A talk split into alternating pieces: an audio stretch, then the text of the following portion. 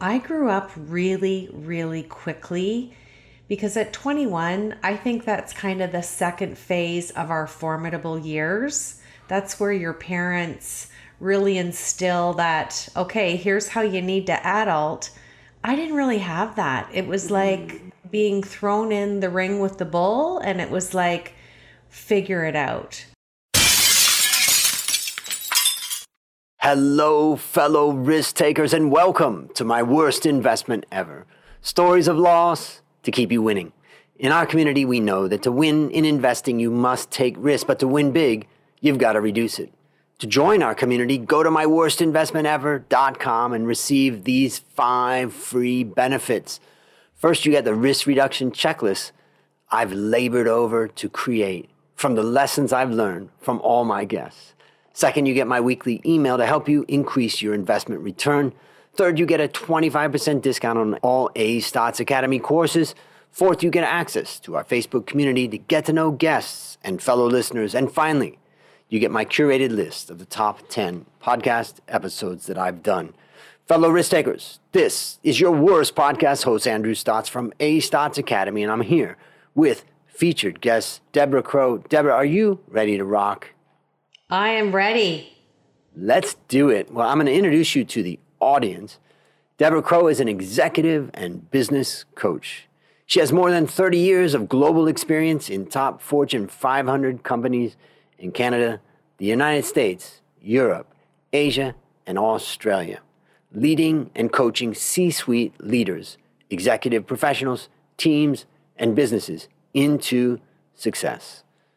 Deborah started and has been the CEO of her company for 30 years and knows how to get to the top, hold that senior position, and balance career and family.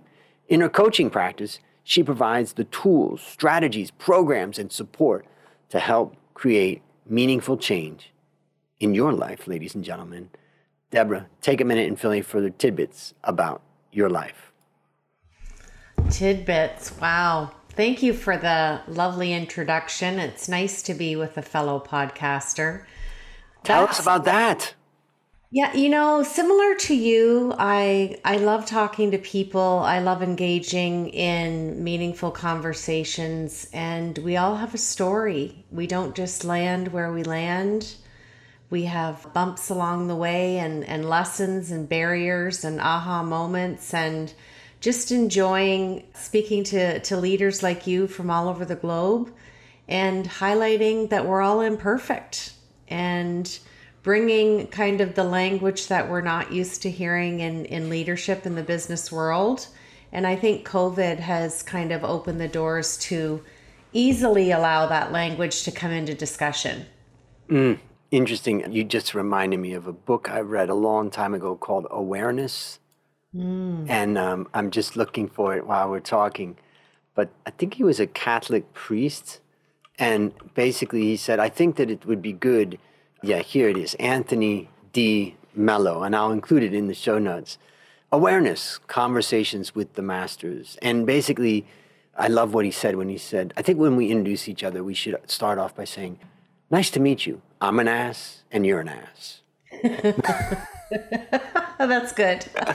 that was a pretty good way of starting the conversation. So, yeah, you know, that's what I thought about when I thought about imperfect. Your word, imperfect, is such a, it's a great word because it gives us the comfort to be ourselves, you know, and a lot of times in this world, we're trying to put on a face and trying to put on a brave face. And, you know, when you also, when you work with leaders, it's scary to reveal imperfections and you know there's times that you may not be appropriate to do it. So it's just a i love that word.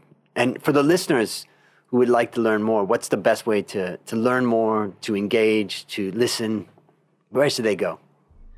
So everything's on my website at debcrow.com and there's a tab there for the podcast and they can listen to whatever episode and we're just mm. starting season two next week so it's exciting that's very exciting. And we'll have all that also in the show notes. So, ladies and gentlemen, follow up there. Well, now it's time to share your worst investment ever. And since no one goes into their worst investment thinking it will be, tell us a bit about the circumstances leading up to it and then tell us your story. Well, you know, when you first told me that question, I I took it with open kind of an open-minded approach and knew there was kind of a metaphorical value to it. And I thought we could all talk about you know how we how we look at money how we spend money. And i thought i think i think we need to go deeper here. So i wanted to blow the doors off the the metaphorical value of it. And i think the worst investment that i have done in my life is undervalue myself my intellect and what i bring to the table professionally not in my personal life and I think that kind of stems from being very young, 21, being in my second year of university, and my dad died. Mm.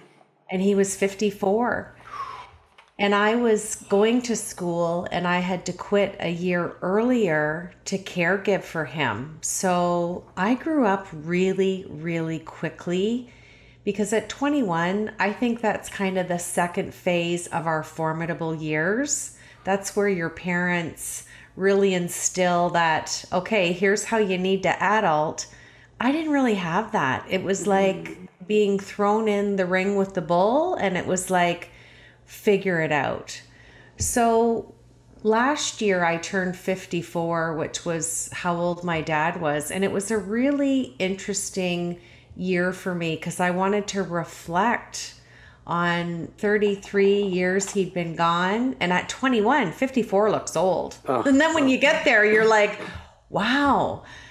And what I realized was I, I had to grow up really, really quickly, but I learned at a young age how to be a heart centered leader through my caregiving, to care for one another and not always even think or put my needs first, not to the detriment of my own health, mm. but always open minded to think that it's not about me, which I think is a really great skill.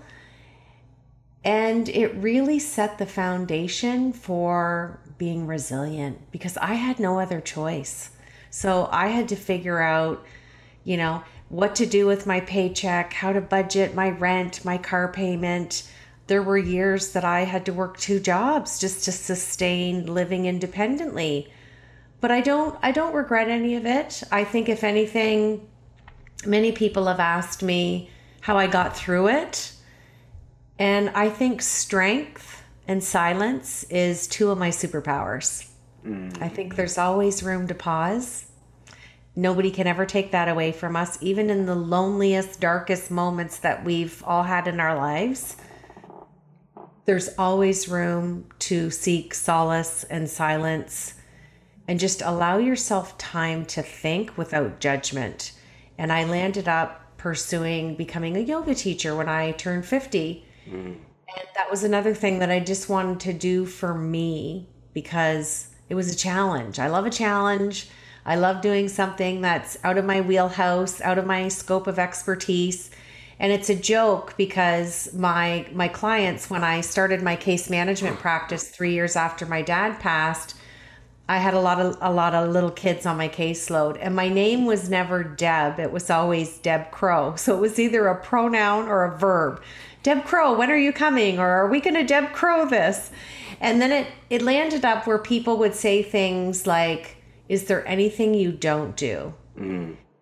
And that's what I, I really want your listeners to think about because sometimes people say that, and depending on how it's verbalized to us, it can really hurt our heart. It can hurt our feelings.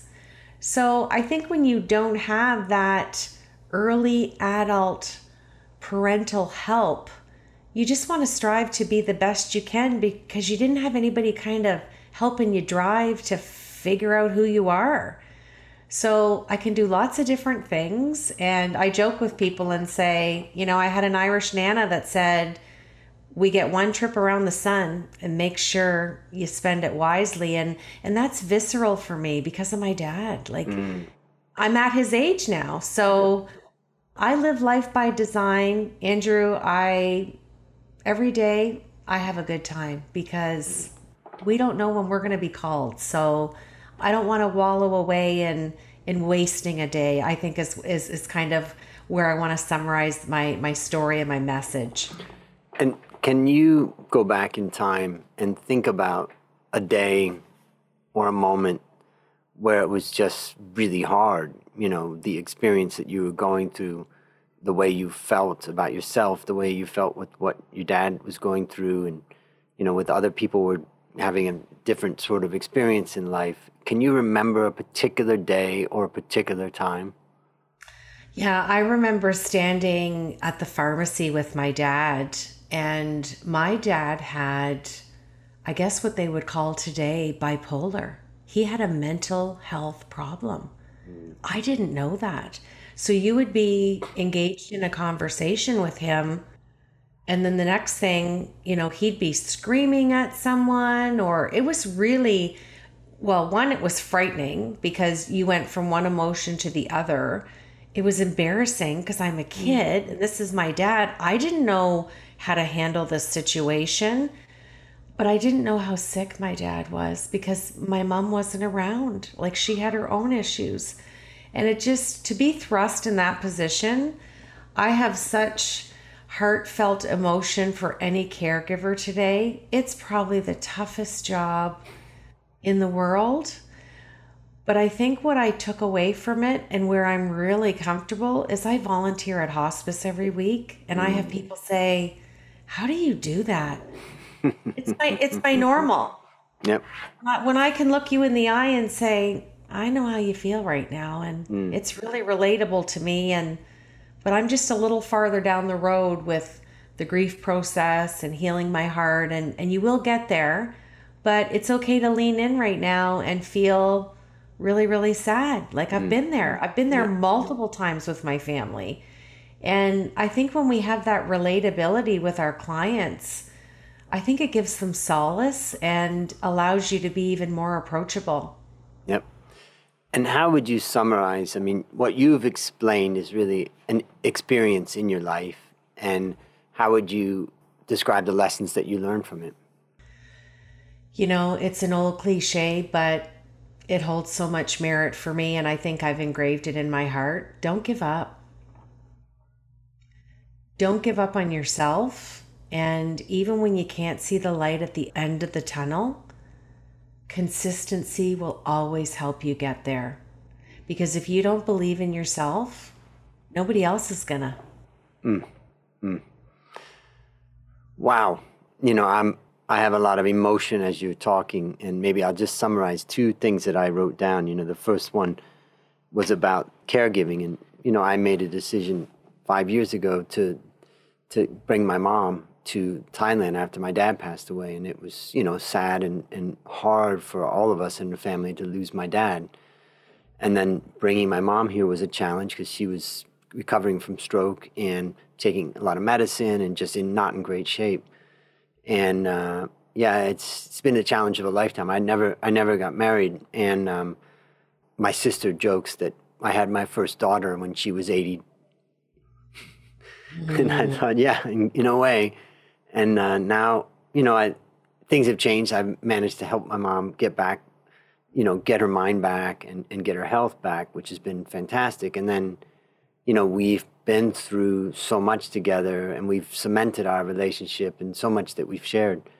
But yeah, there's a lot of challenge and sacrifice that we, you know, deal with. And I think the once you've been in that situation and you've lost people and all that, I think you just have a lot of value to bring, like going to hospice, as you said. The idea that I've been through it and I've made it. You know, I'm not coming here with any pity I'm not coming here with any amazing story, like you're going to be amazing from this experience. I'm just coming here as a person who's been through it to say, you can do it. And that's a huge, you know, reminder to me. So I really appreciate that. And the second thing that you said is something that I always say. And I say, you know, don't give up on your friends and family because even when it appears like there's just no hope, things can change. And I've watched my mom change. I've watched myself change when I was in my worst situation when I was very young and my parents didn't give up. So I think it's a real challenge that I really want to highlight to the audience and to the listeners that, you know, listen to what Deb says and don't give up. Just when you think you give up, you know, that's the time to just take a break, but don't give up. Anything you would add to that? I think we have to always be open minded and attentive because we get lots of signs every day if we're really tuned in and paying attention. So when people say, you know, this was serendipitous, or I had a, a deja vu moment, or do you think it was interesting that our, our paths connect? And I always say, no, it was meant to be. Like things just don't happen for a reason. There's always my grandma used to say there's always a reason a season or a lesson. And sometimes it's all three and sometimes we don't know which one it is. And i'm just i'm always present whether i'm in a mm, conversation or i'm just attentively listening to someone. I think that's probably one of the best skills that i would ask your listeners to to just renew when you don't know what you don't know or you can't see that light at the end of the tunnel. Open your eyes, but open your ears too, because the message is in your heart. You just, you have to have some quiet time to figure it out. Mm. Mm. Clar- clarity over chaos.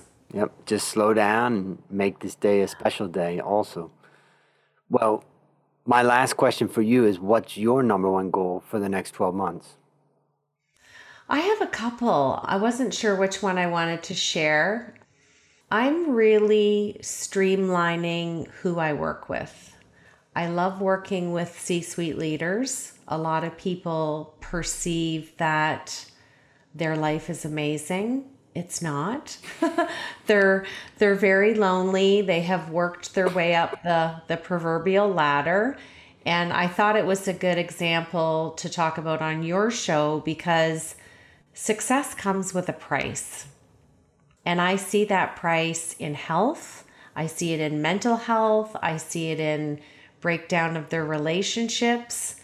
And they're super lonely at the top. So they mm. might have the mm. fancy car and the, the cottage and the boat and the suit and the corner office. But I just want your listeners to realize that whatever success looks like for them, it always comes with a price. So to be clear with an, an, alignment of mind and heart when they're making decisions, because success for me is about having a life by design. So the next year, I'm really honing in and wanting to work with certain C suite leaders. And I don't overload myself. I have a lot of white space in my calendar that I pride myself on. I book time to meditate and do yoga or go ride my bike or get outside in nature during the day. Mm. It used to be in the morning, and I've evolved as well through this pandemic. We can't navigate unprecedented times if we're not willing to ebb and flow and change some things in our lives and in yep. ourselves. So I'm just changing up my schedule and I guess I guess to summarize my answer, I'm really creating a life by design at the next level for myself. Mm. Well, that's inspiring for all of us. And maybe that's a challenge to the listeners is what can you do today? What can you do tomorrow to start to create that life by design, you know, instead of stumbling or fumbling through. So, listeners, there you have it. Another story of loss to keep you winning. My number one goal for the next 12 months is to help you, my listeners, reduce risk and increase return in your life. To achieve this, I've created our community at myworstinvestmentever.com, and I look forward to seeing you there. As we conclude, Deb, I want to thank you again for coming on the show. And on behalf of A Stotz Academy, I hereby award you alumni status for turning your worst investment ever into your best teaching moment. Do you have any parting words for the audience? You know what? Live every day like it's your last because you never know. And that's a wrap on another great story to help us create, grow, and protect our wealth and what we've learned from Deb today our health. Fellow risk takers, this is your worst podcast host, Andrew Stotz, saying, I'll see you on the upside.